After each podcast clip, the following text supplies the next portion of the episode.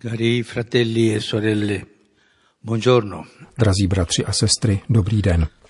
Dospěli jsme k závěrečné katechezi o listu Galatianům. Bylo by možné uvažovat o celé řadě dalších témat, která tento spis svatého Pavla obsahuje, neboť boží slovo je nevyčerpatelný zdroj. A poštol k nám v tomto listu promlouval jako hlasatel Evangelia, teolog i pastýř.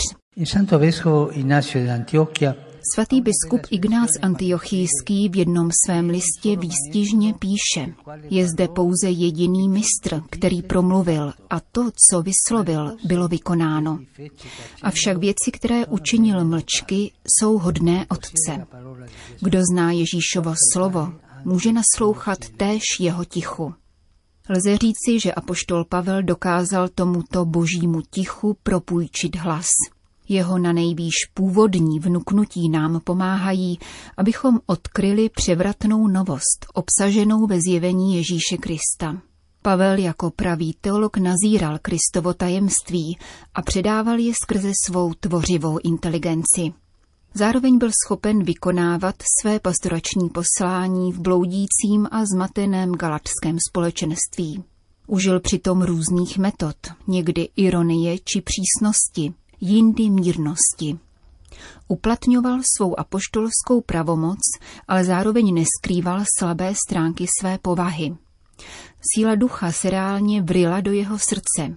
Setkání se zmrtvých vstalým Kristem si jej beze zbytků získalo a proměnilo. Vydal celý svůj život ve službě evangeliu. Paolo non ha mai pensato a un cristianesimo.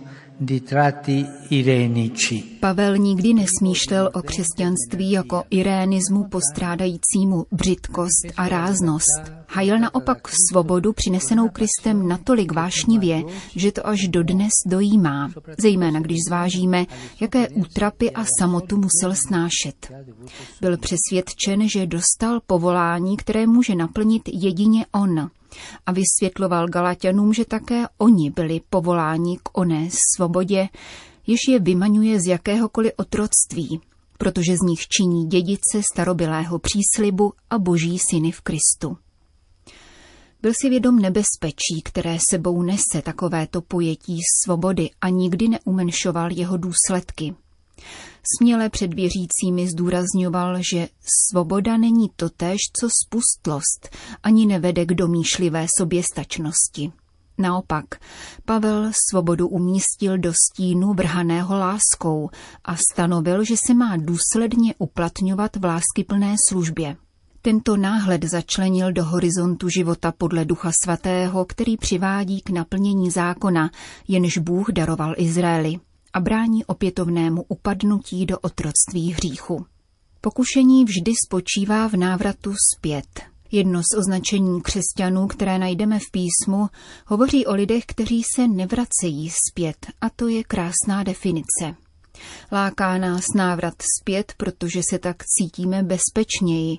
Návrat k pouhému zákonu, který zanedbává nový život z ducha. Pavel nás učí, že pravý zákon dochází naplnění v tomto životě z ducha, kterým nás Ježíš obdaroval. Tento život z ducha lze prožívat výlučně ve svobodě, křesťanské svobodě, což je nádherné. Domnívám se, že v závěru této katechetické pouti se v nás může zrodit dvojí postoj. Za prvé v nás apoštolovo učení vzbuzuje nadšení, ponouká nás, abychom se vydali cestou svobody a žili duchovně, ustavičně kráčeli v duchu, neboť to nás osvobozuje.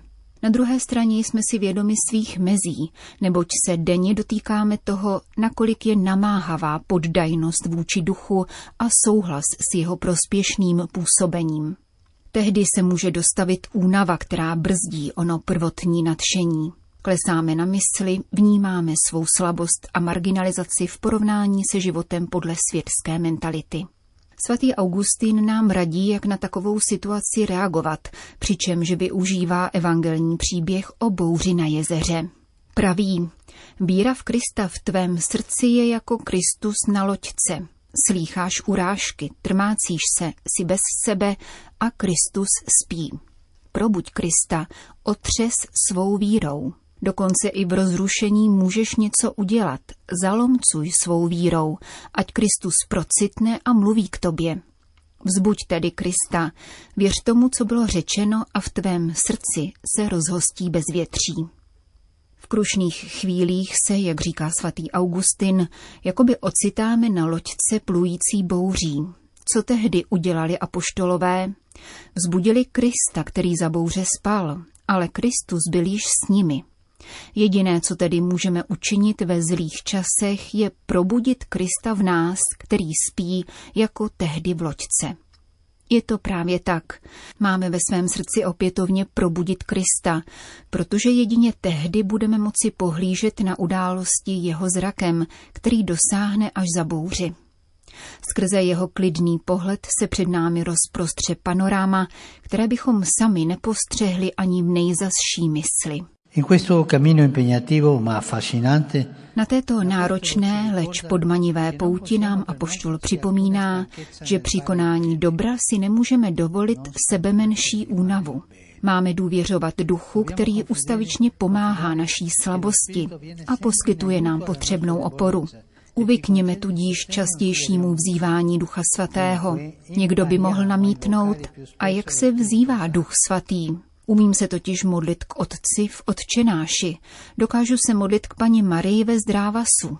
Umím se modlit k Ježíši modlitbou ke Kristovým ranám. Ale k duchu? Jaká je modlitba k duchu?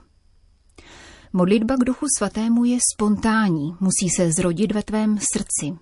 V obtížných chvílích máš říci přijď duchu svatý.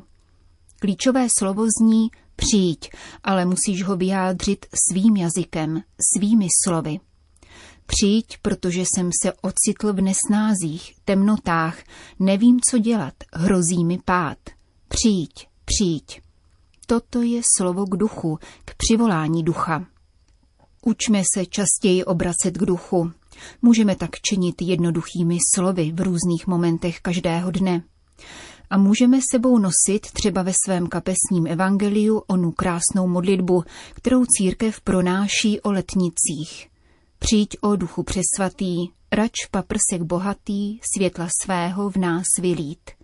Přijdi, Otče nebohých, dárce darů přemnohých, rač nám mysli osvítit. Božský utěšiteli, něžný duší příteli, rač nás mile zotavit. Přijď. Takto pokračuje dále tato překrásná modlitba. Jejím jádrem je ono přijít, které pronášela Maria spolu s apoštoly poté, co Ježíš vystoupil na nebesa, když sami ve večeřadle vzývali ducha. Prospěje nám, když se budeme často modlit přijď duchu svatý. Za přítomnosti ducha si totiž uchráníme svobodu a budeme svobodnými křesťany, kteří nelnou k minulému v negativním slova smyslu, nejsou svázáni různými úkony, nýbrž jsou svobodní v oné křesťanské svobodě, která přivádí ke zralosti. Tato modlitba nám pomůže, abychom kráčeli v duchu, ve svobodě a radosti, protože když přijde duch, dostaví se radost, pravá radost. Kéž vám pán žehnám. Il Signore benedica. Grazie.